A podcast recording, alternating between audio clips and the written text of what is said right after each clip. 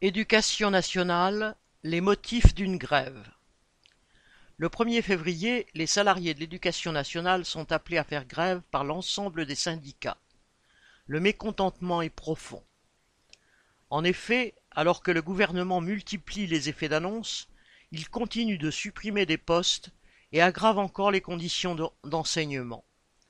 En six ans, il a supprimé huit mille trois cent quatre-vingt-un postes dans les lycées et les collèges, et il prévoit la suppression de quatre cent quatre-vingt-quatre autres en deux mille vingt-quatre. Le lycée professionnel, déjà malmené par la réforme, est particulièrement touché puisqu'il perd deux cent vingt postes. Sous prétexte de baisse démographique, l'école primaire n'est pas épargnée et perd environ mille sept cents emplois. Macron prétend avoir amélioré les remplacements de longue durée, mais la réalité est tout autre. De nombreux enfants ont été privés d'enseignants, aussi bien en primaire que dans le secondaire. Il en manque en mathématiques, en français. Dans cette matière, certains élèves n'ont pas cours au collège pendant six mois. Des enfants en primaire sont répartis dans d'autres classes parce que leur professeur est absent. Cette situation est la conséquence directe de la saignée que subit l'école depuis des années. Le gouvernement a claironné dans les médias que les enseignants verraient leur salaire augmenter de 10%, mais c'était aussi de l'affichage.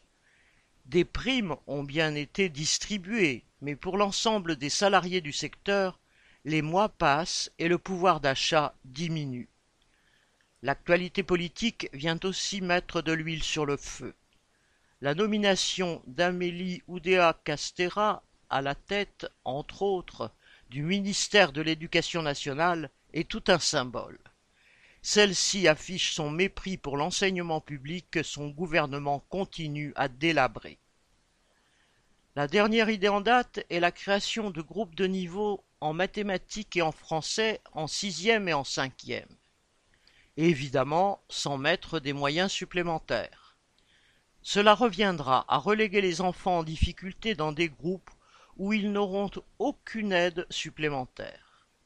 Cela contribuera peut-être à rassurer certains parents, mais cette démagogie élitiste ne cachera pas longtemps les effets néfastes pour l'ensemble du système éducatif de la politique d'économie du gouvernement.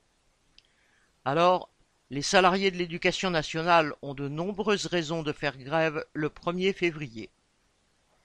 Aline Urbain